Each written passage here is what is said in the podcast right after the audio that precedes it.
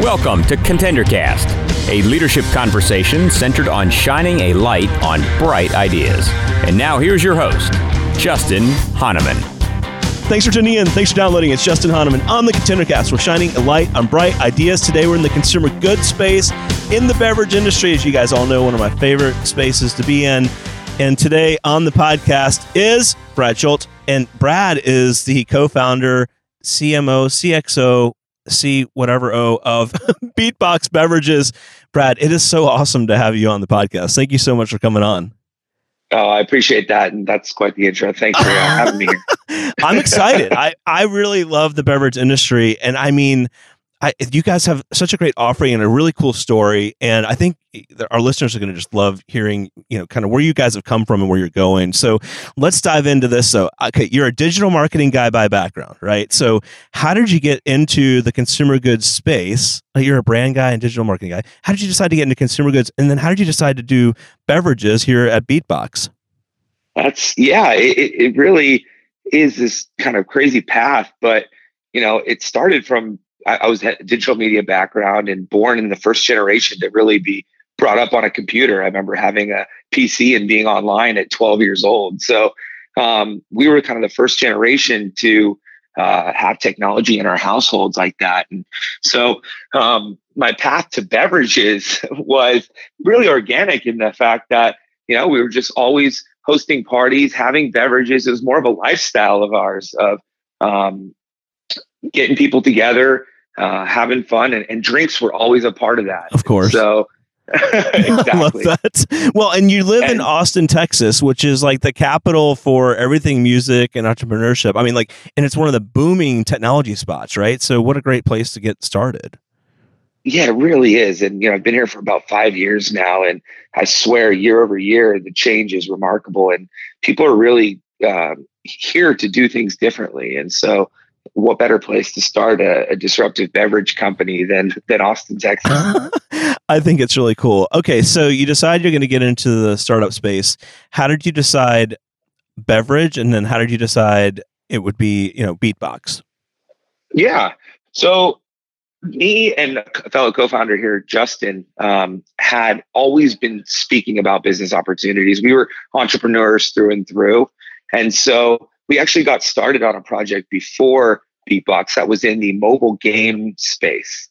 And it's a far removal from from beverage alcohol, but we we we had an idea, and it really it wasn't a passion play. It was more of, hey, the app store is coming, digital. There's so much money to be made. Let's just put out a product. And so didn't really have a true passion for the industry, and uh, ended up failing miserably wow. on, on, that de- on that wow. development lost money, lost time. But what we realized along the way was, hey, we could get together and come up with an idea and take it to market.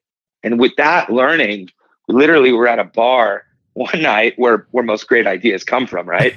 right. And we're sitting around, we're we're in our mid twenties drinking a bottle of red wine. And where everyone's a little bit sleepy. And you know, I look over at Justin, I'm just like, dude, this is so boring. Right. Like we're in our 20s. There's these new beverages popping up left and right. Why is nobody disrupting wine? Why is wine so boring? Yep. And it was a little bit of a joke. So we were like, all right, we're going to caffeinate this wine. We're going to call it Winergy. We're going to start. We start riffing off of puns. We're like, yeah, call a cab and Zinfandel and Sauvignon Blanc out. completely jokes, getting the getting the table going. And you know, we it was it was kind of one of those moments where we're like, okay, this what is this? Because we kept talking about it. And it came to head when Justin got into the graduate school at uh, University of Texas, and I came and visited him out here and just saw Austin and how many startup CPG brands were around. And we were uh, another night of drinks, again, market research at the time, but best. um, yeah. And uh, we were talking about that crazy wine idea, and we were like, well, you know what?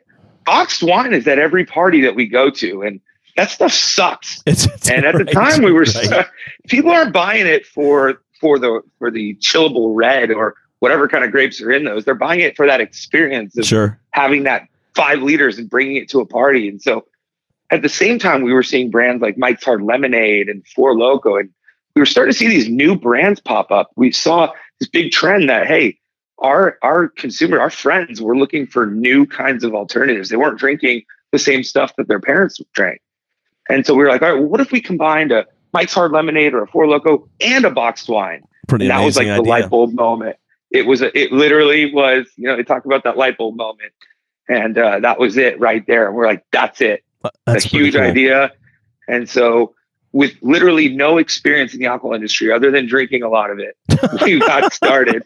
That's Um, pretty awesome. If anyone, you know, I'm sure you know this from your experience in the beverage industry, it is uh, it is a minefield, and uh, no question. it is very complex. So Yeah, let's dive was, into uh, some of that. So cool story. You're at, you know, you decide you're going to start this business. Box Wine, for those that haven't checked out Beats, Beatbox Beverages or seen them on Shark Tank, which we'll get to in a minute. Um, so, so you have the idea, and cool. We're gonna gonna make a better product than it exists today, which I, I love that idea. How did you go from there to you know figuring out things like packaging, like making the actual product and whatnot? Talk about some of the key decisions in that that part of the process. Yeah. Well, I was very, very fortunate to be at the time uh, working with uh, a really remarkable CEO. He's actually the founder of Calm, uh, the mindfulness app. Um, Oh, and he interesting. he he put me onto this um, new emerging trend, which is now ubiquitous, but the lean startup. Yeah, Basically, absolutely. there's a book by Eric. That's a great book. That, and it was it, it really was a game changer there because you know when you have this idea as an entrepreneur, you you picture the finished product on the shelf. Of course, And- of course. And what you don't realize is the amount of time, dollars, and potentially just not not a market fit. The idea that you have in your head might not be something that people want to pay for. So the book teaches you this process of how do you what's the minimum viable product they call it? What's the quickest, cheapest way that you can test if your idea is good? sure. So we took that to heart and just said, all right, well, fuck it. So, excuse me, but Bring it. know, giving you giving you the accuracy here. That's that's we right. said. Like, I love okay, it. we empty, so we literally took Franzia bags, emptied them out, mixed this concoction of Crystal Light and vodka, and Oh exactly what we God. pictured it tasting like. Put neon stickers over the boxes and just literally brought them out to parties. Um, Wow. and, and, and did testing. And literally on the spot, people were trying to hand us these $20 bills. to And pay we're like, okay, this is this is something good. We, we have something here. People want this. Suddenly, people would give us feedback. Hey, you know, slap the bag is so big. You guys should put a sticker on the bag. We're like, yeah, that's a great idea. Great idea. So suddenly, this early feedback became our template or our, our design um, of what we knew we wanted to make. So we ended up uh, kind of steering towards a path of something that everybody liked, and we knew that when we came out with it, people would want to buy right away. So, um, you know, we with that we went to we found a beverage law firm, sure. uh, Lehrman Beverage, and they helped steer us into this direction. The whole process. Yep. it was not easy. I will, I will tell you that half of the things that we wanted to do were either illegal or just. Right. Well, I mean, because I mean, it, it's one thing if it's a carbonated soft drink, right? But when you're in the liquor, beer, wine space, the distrib- distributor model, et cetera, it's a little more challenging. to say the least. So, like, We what were some? Of. I have to ask. I'm sure everyone's like, what was you wanted to do that was kind of illegal and whatnot. So, what were some of the ideas that were like a no go? Sure. well, well it, it started initially, and this is just it was a great learning lesson of okay, this path is this is going to happen more and more. But from the get go, during the process, um, caffeinated alcohol, prepackaged caffeinated alcohol, became illegal. So literally, what you saw in the market during the time was Four Loko had to recall every single can that was on the shelves and Not re- good. go to market. Right, exactly. And so with a name like Winergy, that wasn't really going to work. This whole caffeinated product. So Right. Instantly we were faced with okay, time to pivot. Right. Pivot or die is really Right. kind of the the two uh, two options here. And so we ended up going with the name Boombox. Okay, well, great name, awesome. We loved it. We had a Yeah. logo designed. Yeah. The Found boxes look like owned it the too. trademark. Yeah. Somebody owned the trademark. Oops. So That's a mistake. Ended up ended up finding the guy, made him an offer, and he, he actually ended up turning it down. Said, "Hey, here's a percentage of the company. Let us just run this business." So had to change the name again.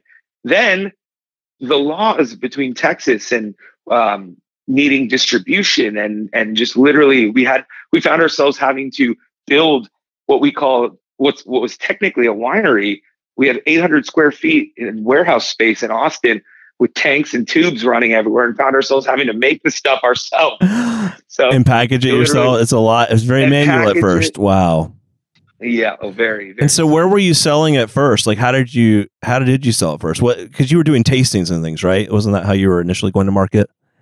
Yeah, yeah, we did. I mean, we with that 800 square feet. I mean, it looked like a scene out of Breaking Bad, right? There's tubes running everywhere, and right. we were making this blue stuff. We just had one flavor, and we, um, you know, one one lesson two was just the power of networking. And so we went out with this idea and just kept telling everybody about it. And somebody knows somebody in the business, and people are always willing to give you some free advice. Of course. So we had some great, some great people like Tito from Tito's Vodka, oh, wow. Christopher of Deep Eddy Vodka, all Austin locals. Yep.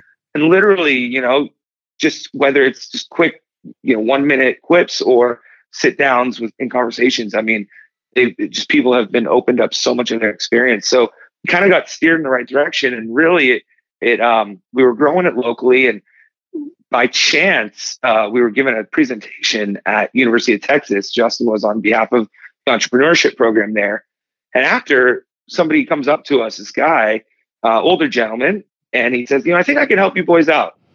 And really, Alan, Al, Alan Dreeben, he's the chairman of Republic National, an eight billion dollar wow. alcohol conglomerate. Wow! And he hands us his card, and we didn't even know who, who that was. Hey, Alan, we'll, we'll, follow we you. Go back follow up with you sometime. Yeah, Google it. We go on LinkedIn. We're like, holy geez, this guy.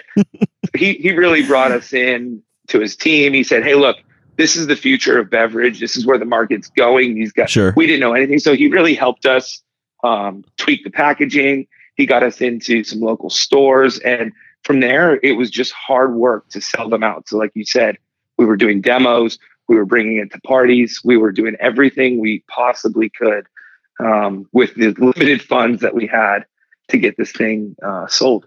Well, I, and that's and it's that early stage stuff you know everyone expects it to be easy, or you know when you see a company like yours and now you're in stores and out there and, and whatnot, and you, you know people often think, yeah. "Can I go straight to that instead of do all the upfront stuff?" But um, right. Hey, listen, one of the early things you guys got to do, and I, I can't wait to explore this or unpack this with you, but you know, was to go on to Shark Tank and, work with Mark Cuban and, and kind of work through um, a partnership with him, right? And so, you, you, know, I've had a couple other folks on that have been on Shark Tank and different experiences and different stories. Share your story. How did you guys get on the show? And then uh, was it helpful? How did it How did it pan out for you guys? Sure. I mean, yeah, I mean, no. Let me tell you, nowhere in our business plan did it say, "Okay, year two, we're going on Shark Tank, right. ten million people right. getting a million dollars from Mark Cuban." Right, I mean, that exactly. wasn't on there. Amazing. Uh, it really it, it came very organically in the fact that we were starting to see traction. We we got into some some chains. We got into HEB here in Texas, and the sell through was phenomenal. Uh, but to fund the growth, we needed capital. So we were basically out of money. Uh, couldn't go to our friends and family anymore. Hey, and, and really knew we needed. And you know what, Brad? yeah. Pause there for just a second. So, uh, not everyone sure. understands why or why that would be the case because you know, yeah. on, in one hand, you're selling through, right? You're selling a lot of product, but you're out of money. Right. So, explain the the gap that exists in like you know pr- product that's out, but you haven't been paid for it, et cetera, and and kind of where the ch- yeah. tension comes in. Absolutely. Well, um, most consumer products goods companies at the start are not profitable.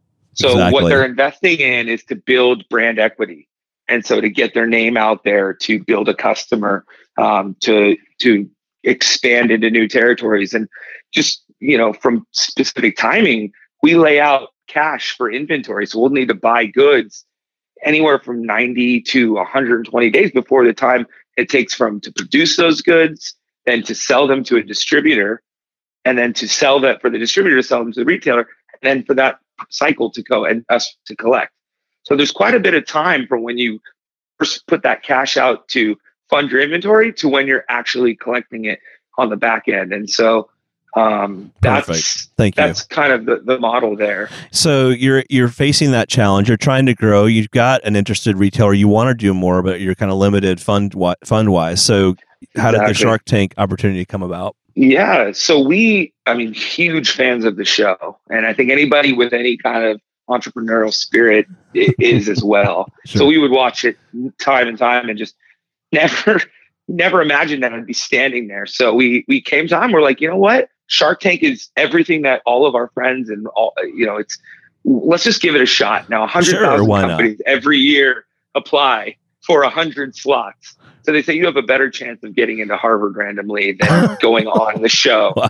let alone to land a deal. But we said, no, you know, let's go for it. And so we hit up everybody that we knew, searched through LinkedIn for producers and went to the castings and hit it from every single angle. Um, filmed a video here in Austin uh, and just sent it in. And sure enough, we got into this rounds of casting and you know the, the things that you don't see as a on the show that are behind the scenes are there's months of casting that right. every it's not just they're, on they're automatic, to, right? Right. No, no, no. They're like, all right, you're in a pool of about five thousand. Now, now we're now the gauntlet begins. Oh my god! So every week you have a call with the producers. You're updating them on the business, and now at the same time we're trying to run the business here. Right. So it's not not the easiest, but we started getting closer to the potential date where they fly you out to LA, and we're like, you know what, we might have a chance here. So um, we finally got a call that said, "Hey, you guys are going to come film," and then we it was on. We're like, we have to give this everything. So um, we over prepared, I would say. I don't know. I don't want to spoil it for your listeners, but we ended up uh, walking with a pretty big deal. So right. to get there, though, we knew, you know, we we over prepared. We studied t- like just insane amounts. Uh, we would film ourselves, right, practicing uh, answering questions and things yeah, like that because it's one thing to have a good answer in a, in a meeting face to face, right? But it's another when you're going to be televised to eight and it's recorded. People. So, yeah, no question. And it's recorded, and and it is all real. What you see in there, you know, is absolutely real. The sharks don't know anything about you. They don't know. They have your name and your company name, and during that process, they're trying to figure you out, trying to figure your business out. They're trying to figure out, do I want to work with this person? So, um, a lot of factors there, and we were actually in there for about an hour and a half, and they edited it down to that nice little eight minutes right. or so. they picked the best parts. a lot. yeah, exactly. Wow, that's pretty awesome. So out of that, you come, you, you have a deal with Mark Cuban. Um, how was that? Did that help you guys, and in what ways did that partnership help? And the funding, of course, like did that accelerate your fo- your ability to do more? It absolutely did, and uh, you know, with that, uh, it, it I would not change a thing about Shark Tank because it was just incredible personally and for, and for this business. I mean, it shined just a huge light on what we were doing.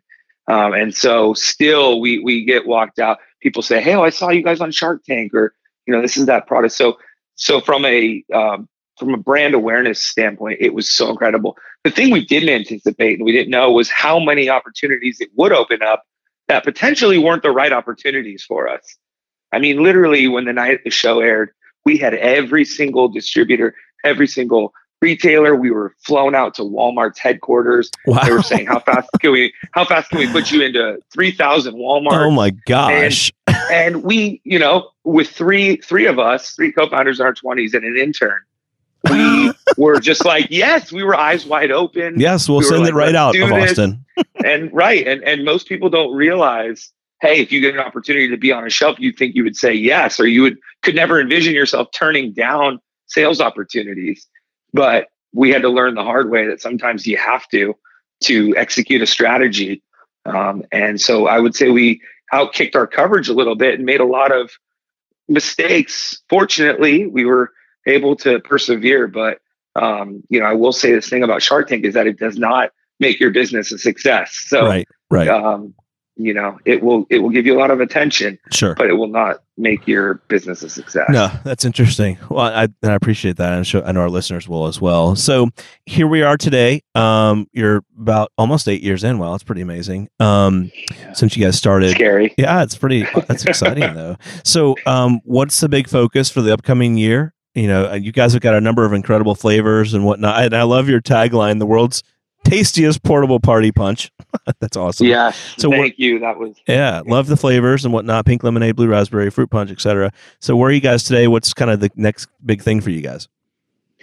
Yeah, uh, I appreciate that. And um, that that name was actually given to us by Rob Dyrdek. Oh, really? Uh, of MTV fame, who is an investor and advisor and mentor and all around great guy. But um, yeah, you know what? The thing with Beatbox now, it's still that same insight that our generation and, and now future generations, which are turning 21, scary enough, uh, are going to be drinking things differently. They're not going to be looking for the same products and brands from these from these big companies. They're going to be looking at what's emerging, and so we are ta- with with distribution knowledge now in house. We've got an incredible team behind us. I mean, we've I don't know how we assembled this team of people uh, that are just have founded great companies in the space as well, but we're all working together.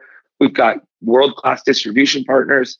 And now we're able to see these new emerging trends, um, new product categories come up other than boxed wine. And we're going to attack those and say, and go from being a, a great one product brand to a great company of portfolio of beverages absolutely. designed for these next generation drinkers. That's pretty awesome. And so i'd say innovation would be a big part of that then. Definitely. Definitely. So um you know last but not least i'd love to to ask what have been some of the biggest mistakes and challenges. And you've shared a lot of those especially in the early days but as maybe as you've grown maybe the last couple of years and you've been growing in new markets new retailers et cetera like what have been two or three of the big challenges you've had to face and, and learn from as an entrepreneur? Yeah um, there's been a lot so i don't know how long you have. I picked two or three. Yeah i mean really if i could sum it all up it would be that the things that got you to where you are now are not necessarily the things that are going to help grow you in the ah, future. Interesting. Um, and so, you know, there's they talk about these hurdles in the industry of going from you know going from zero to ten thousand cases or zero to hundred thousand dollars. It takes a certain set of skills, take a certain expertise, but as you go up in scale, uh, you really need to retool, re-equip. Sometimes reevaluate how and how you're doing things. And so we've had to do that uh, along the way. And um, I would just say, you know, the constant, the constant need for um, input. And uh, another another thing too is to we waited a little bit too long to bring some in-house expertise. And what so whatever you're, that? yeah. So um, we basically were out there recreating a wheel and and in a lot of industries it's okay to be disruptive and it's it's good to not have necessarily be set in your old ways. But what we didn't appreciate was the fact that the alcohol industry is very nuanced. And so for us to go navigate i mean state by state regulation and national distribution and all these different things sure. uh, others have done it. but it really yeah, definitely. So, what I would say to any entrepreneur is find somebody who's having success in your industry sure. that you're trying to go into, and find a way to align them. Now, we were were blessed where um, a guy by the name John Potts came in. He was the national sales manager at Deep Eddy Vodka, ah, and he had booming brand from, right now. My gosh, they're oh, just on yeah, fire right had, now. Exactly, and and they sold to Heaven Hill Spirits for five hundred million dollars. So they grew out of Austin, and he he took a look at us and he's like, you guys have the passion, you've got the drive, you got the idea, but you're in an industry that is, uh, you, you know, is archaic to a degree. And there's a lot that you guys don't know. So he actually made an investment and uh, worked with us uh, as an advisor.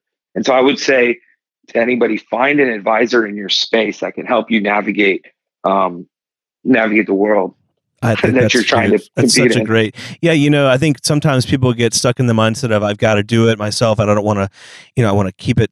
I don't know that I want to talk to a competitor or someone that might take my idea, but sometimes you could go partner with the right company that's already solved a channel or a market, and it could be a really solid thing in terms of growing or accelerating your growth. Right? I mean, that's absolutely especially in your space. Absolutely yeah, that's one thing that we subscribe. It's like talk it into existence. Exactly. Um, no, and what really you'll find is that these people at these companies are still people at the end of the day. So, you know, go to go to conferences, go to trade Absolutely. shows, meet face to face. I mean, uh, people people typically want to help is what I, what we've found, and as long as you're a nice person and um, considerate of their time and everything, I think these people with a lot of experience would be willing to open up some of that and share.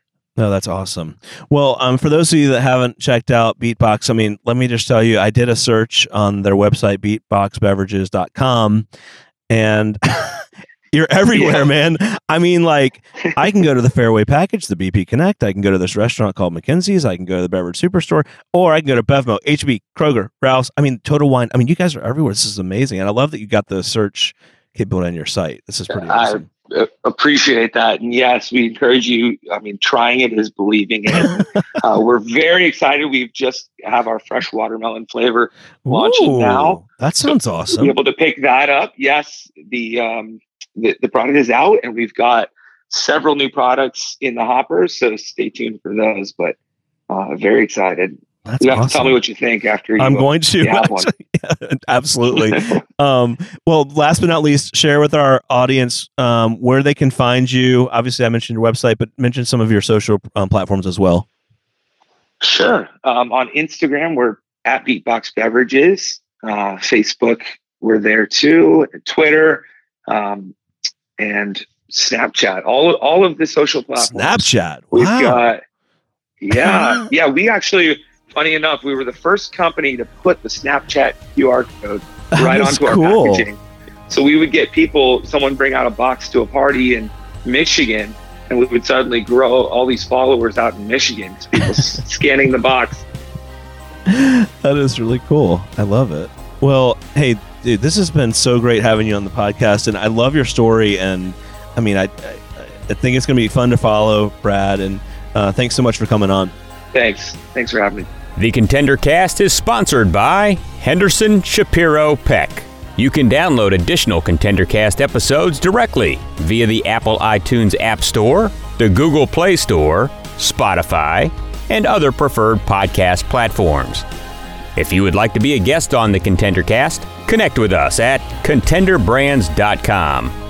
This is Brian Benson reminding you that every winner started as a contender.